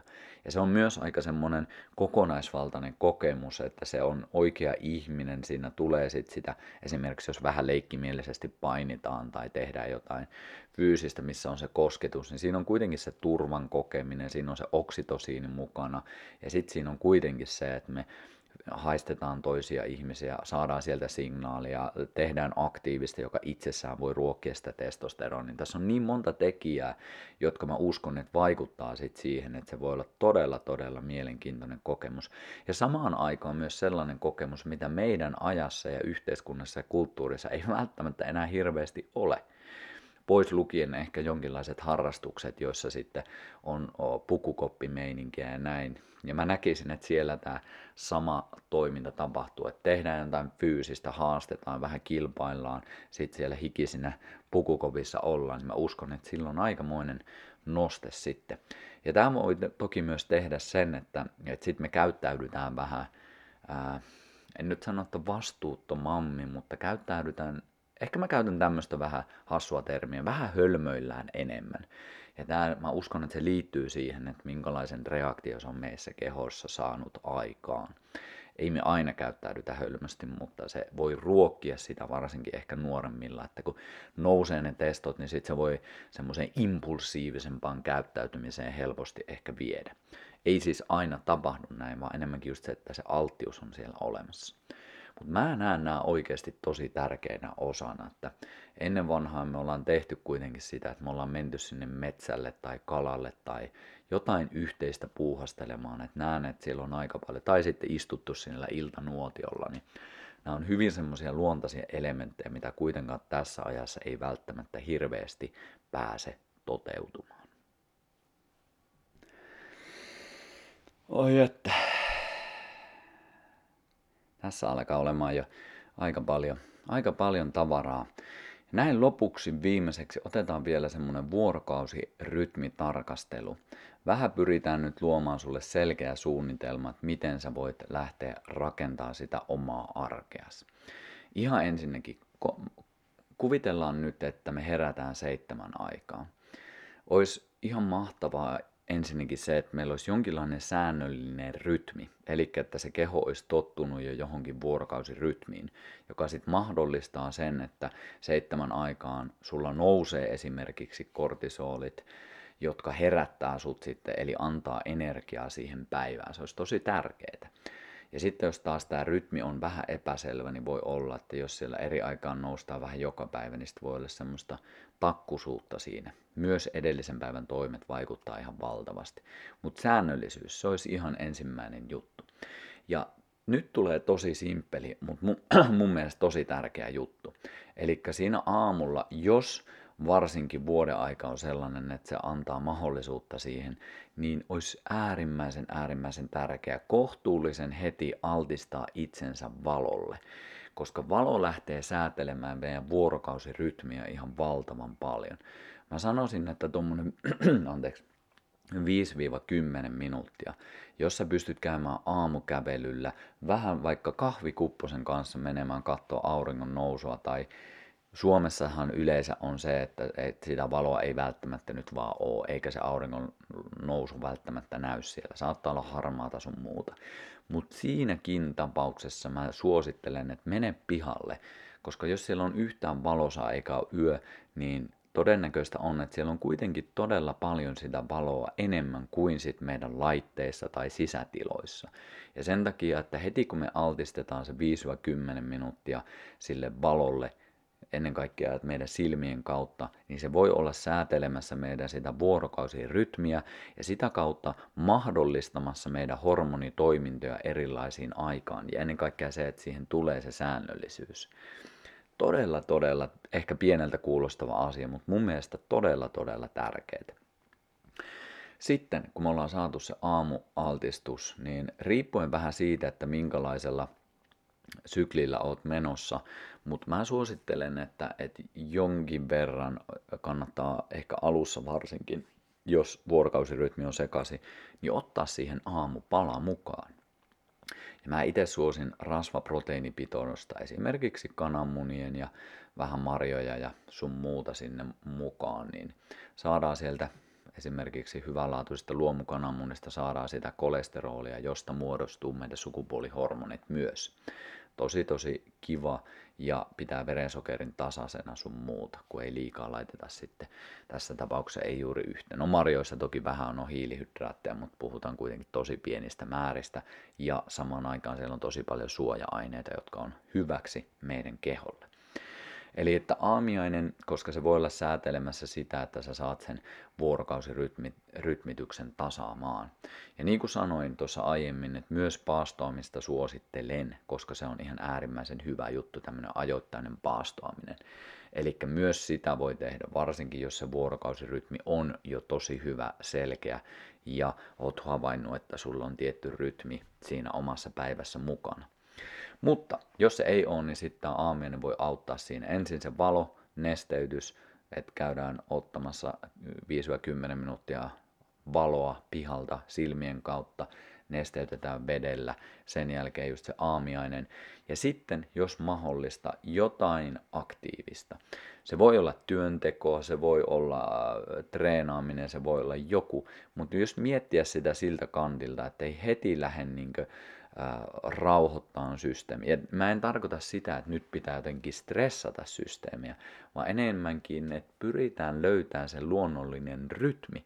Ja nyt jos miettii, niin aamulla sulla pitäisi olla sitten myös semmoinen hyvä motivaatio, dopamiinit, testosteronit, kortisolikin osittain, niin avittamassa siinä, että sulla olisi energiaa.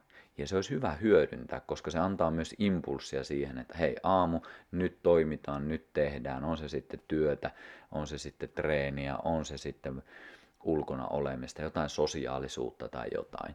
Mutta ihan selkeä semmoinen impulssi, eli toisin sanoen, älä jää sohvalle, Älä jää kattelee heti sitä sun lempparisarjaa tai elokuvaa. Älä missään nimessä ainakaan pornolla aloita, koska sit voi olla niin iso dippi, että ei ole motivaatiota juuri muihin asioihin. Eli jotain, missä sä saat vähän haastaa, vähän pitkäjänteisempää tekemistä siihen, niin se voi olla ruokkimassa sitä, että sä hikoilet jonkun asian suhteen, joka antaa sit sulle sen, että jes, olipa siistiä. Sitten lounas, mä itse suosittelen, että riippuen vähän tavoitteista, että onko siellä niitä minkälainen jakauma, mutta puhasta hyvää ruokaa silleen, että sä koet kylläisyyttä ja energiaa sen ruoan jälkeen. Se on ehdottomasti se lähtökohta, mistä lähdetään. Sitten päivän aikana varmaan suurin osa tekee töitä ja jotain, jonkin verran mun mielestä olisi hyvä saada sinne keskipäivän holleille myös auringonvaloa, koska varsinkin Suomessa se ei ole niin loputonta se, että sitä valoa on, niin ihan pienikin taas altistuminen sillä valolle voi avittaa sitä vuorokausirytmiä.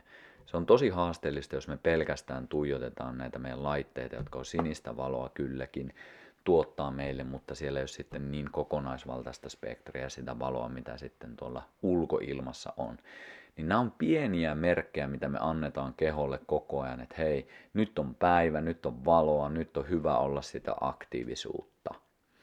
Ja sitten iltapäivästä, jos mahista, niin pieni semmoinen rauhoittuminen voi olla. Saatat ehkä huomata luonnollisesti semmoisen pienen dipin siinä puoli kahden, kahden, ehkä puoli kolmen maissa, riippuen vähän aina mihin aikaan olet herännyt.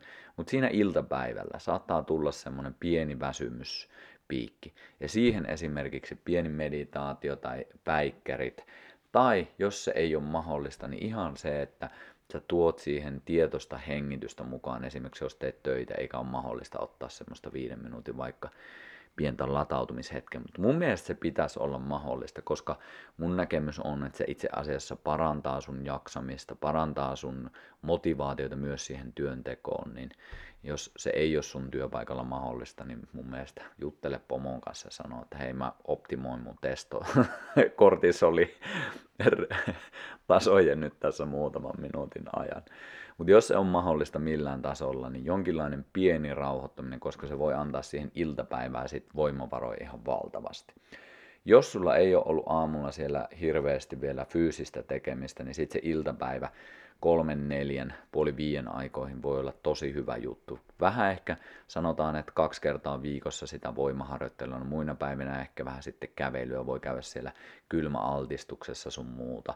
Se on hyvä semmoinen aktiivisuusaika vielä, eli varsinkin jos me nostetaan vähän sykettä, että me ei sit liian myöhään tehdä sitä, koska se voi olla sitten säätelemässä sitä vuorokausirytmiä, että me nostetaan liian myöhään kortisolitasoja, mikä sitten voi myöhästyttää sitä meidän unen saantia. Eli iltapäivään suurin piirtein neljä aikoihin vähän fyysistä aktiivisuutta, aina päivän kunnon mukaan ja vähän sitten fiilistellen sitä. Mutta voimaharjoittelu pari kertaa viikkoon, niin mun mielestä se on aika, aika kiva kyllä startti. Sen jälkeen hyvää ruokailua, iltapäivä on se sitten alkuilta, siihen päivällinen. Ja tämä päivällisen rytmi on myös mulle aika kiehtova, että jos sen ottaa sanotaan kolme, neljä tuntia, riippuen vähän miten tasaisena sulla verensokeri on. Mutta sanotaan, että kolme tuntia ennen nukkumaan menoa. Eli jos meet kymmeneltä nukkuu, niin tuossa kuuden, seitsemän maissa kun syö, niin sulla jää sitä aikaa, että sä oot vielä hereillä, se on ruoasulatus tekee toimia, ja sitä kautta se voi alkaa rentouttaa sinne sitten kymppiin, kun sä pääset nukkuun. Ja, ja ymmärrän, että kaikki ei mene kympiltä nukkuu, sä voit muutella näitä kelloaikoja sen mukaan vähän mitä, mutta mä menen oman rytmin mukaan, että mä herään suurin piirtein 645 ja kympiltä pyrin olemaan sitten sängyssä ja vähän rauhoittumassa. Iltatoimista sen verran, että liikaa ei kannata katsoa ruutuja. Mä tiedän, että moni tykkää illalla rentoutua, rauhoittua, mutta näin niin tämän valoaspektin kautta, niin en, en kyllä suosittele liian myöhään esimerkiksi, että katsoo pari tuntia just ennen nukkumaan menoa todella lähellä, läheltä ruutuja suoraan silmäkalvoille sinistä valoa. Se voi olla myöhästyttämässä tosi paljon esimerkiksi meidän melatoniinin tuotantoa ja sitä kautta se voi sitten siirtää sitä syvän unen saamista, palautumista ja meidän hormonitoimintaakin. Ja tässä ei tietenkään tarvi olla mikään silleen niin ehdoton, että nyt mä en tee tyyliin mitään elämässä, nyt mä vietän munkkielämää. En mä sitä tarkoita. Mutta silleen niin pienillä aikataulutuksillakin, että mä itse tykkään siitä, että mä sit illalla, mä suljen puhelimet, mä laitan ne lentokonetilaan, mä en käy somessa, mä en käy mitään sellaisia kattelemassa.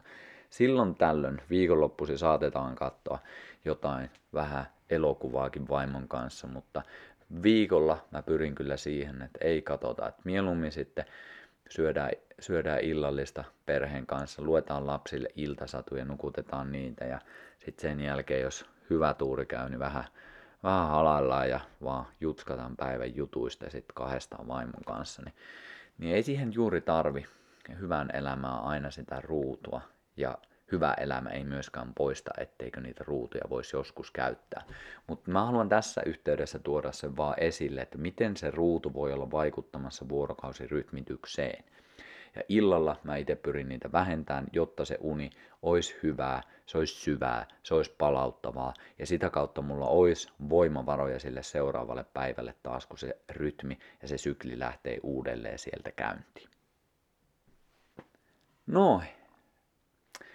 Siinäpä se varmaan alkas kuulkaa olemaan. Nyt me ollaan käyty aika paljon asioita läpi. Me ollaan käyty insuliinin toimintaan, testosteronin toimintaan, kortisolin toimintaan. Ja vielä sen verran lisään tuohon loppuun, että toi ilta, jos sinne tekee jonkun hengitysharjoituksen, niin hengitysharjoituksista aina pidennetty uloshengitys, niin se voi olla tosi rentouttava ja auttamassa siinä unen saamisessa. Huh, tää oli, tää oli, tässä oli paljon ainakin mun mielestä asiaa. Toivottavasti nämä asiat jeesii sua. Toivottavasti et koe nyt, että sulla on niin loputon tehtävälista tehtävänä. Mä toivon aina sen, että nämä on työkaluja. Valitse sieltä tähän hetkeen ne, mitkä toimii parhaiten.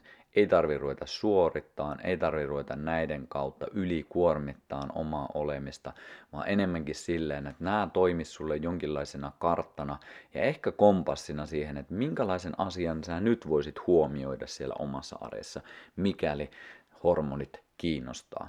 Ja tosi hyvä olisi niin miettiä myös, että kun monilla saattaa olla siellä lapsia, niin ehkä miettiä sitä, että just ne ensimmäiset vuodet voi olla, että se ei juuri näy se, että mikä sukupuoli siellä on näin niin hormoni jos miettii vaikka testosteronia. Mutta sitten jossain vaiheessa 9, 10, 11, 12, 13 kun tulee, niin sitten voi olla, että se käyttäytyminen alkaa isosti muuttumaan. Niin se olisi hyvä muistaa, että siellä on hormonaalisiakin muutoksia, mitä tapahtuu ja se vaikuttaa siihen käyttäytymiseen. Ja toivottavasti tässä tuli jotain vinkkejä, että mihin sitä sitten voi suunnata. Eli mä suosittelen, että jonkinlaista fyysistä aktiviteettia ehdottomasti olisi hyvä olla mukana jonkinlaista jopa, ei välttämättä aina tarvitse sitä kilpailuaspektia, mutta se on hyvä ymmärtää, että se nousee myös luontaisesti siellä. Eli kaivataan jonkinlaista voiman mittelyä, vähän haastamista, vähän testaamista, että mihin se keho pystyy. Ja meidän yhteiskunta monesti näkee ne huonoina asioina sen sijaan, että me nähtäisiin, että ne on luontaisia syklejä ja rytmejä, joita meissä nousee tietyissä ikävuosissa, ja sillekin voi antaa tilaa. Ja mä kannustan sitä, että jos sulla on esimerkiksi nuoria poikia, niin ehkä parasta mitä he voi saada on viisas, kokenut, vähän vanhempi mies, jolla on ymmärrystä sekä terveyteen, mutta myös mielen hyvinvointiin ja ennen kaikkea semmoisen turvallisen tilan luomiseen, niin se voi olla oikeasti parasta, mitä, että sitten me saadaan kanavoitua se nouseva energia, että se ei ole vaan semmoista hölmöillään, vaan että sitä, sillä tehdään jotain, rakennetaan ehkä taitoja, rakennetaan opetellaan sitä, että miten sitä hallitaan, sitä lisääntynyttä vaikka sisäistä aggressiivisuutta tai semmoista tulta tai semmoista halua tehdä asioita, että se ei sitten menisi rötöstelyyn tai hölmöilyyn tai ryyppäämiseen, mitä se sitten helposti menee että siellä olisi jonkinlaista mentoria, joka pystyy sitten opastaan suuntaa eteenpäin. Ja myös vähän vanhemmilla miehillä. Mä suosittelen sitä, että, että kannattaa hakeutua toisten miesten seuraan, jotka on tietyillä elämän osa-alueilla ehkä tutustunut asioihin vähän enemmän. Eli meillä jokaisella miehellä tai totta kai kaikilla sukupuolilla, on opittavaa koko ajan, mutta helposti meillä saattaa miehillä tulla semmoinen seinä vastaan, että me ei vastaan oteta, eli me vähän sulkeudutaan sitten, ollaan silleen, että no mä tiedän jo kaikesta kaiken. Mutta jos me halutaan kasvaa, jos me halutaan kehittyä, niin sitten mä suosittelen sitä, että altistetaan toisille ihmisille itseämme, jotka osaa jo tiettyjä elämän osa-alueita vähän syvemmällä tasolla kuin me itse. Se on meille kaikille erittäin tervetullut juttu. Toivottavasti tästä oli hyötyä. Toivottavasti vinkkaa tämä sun parhaalle kaverille, ehkä sun isälle, ehkä sun pojalle, ehkä sun veljelle, ehkä sun perheenjäsenille, ehkä sun johonkin yhteisön ryhmään, ehkä jopa sun joukkueelle, missä pelaat, koska mä uskon, että jokainen voi näistä hyötyä, kun ottaa tämän semmoisella lempeällä tatsilla. Ei liian puristain, tässä ei ollut mitään pakkoa, vaan enemmänkin työkaluja selkeyttäen ja sitä kautta antaa sulle mahdollisuutta valita siellä omassa elämässä enemmän sua tukevia asioita. Sä et ole uhri, sä oot vahva, sä oot viisas, sä oot kykeneväinen, mutta monesti me kaivataan pieniä semmoisia käynnistyksiä meidän kehosta, että me koetaan sitä vaikka elinvoimaisuutta, joka on kaikkien synnyin oikeus. Kiitos kun kuuntelit. Vinkkaa ihmeessä kaverillekin, jaa vähän, pistä mulle palautetta, miten tämä kokonaisuus tässä sun mielestä toimi. Tässä oli paljon asiaa, voi kuunnella useamman kerran. Ja mulle nämä on tärkeitä asioita. Kiitos kun jaksoit kuunnella. Mun nimi on tosiaan Syrjälän Teemu ja toivon sulle äärimmäisen hyvää päivää, viikkoa ja elämää. Seuraavan kertaan. Moikka!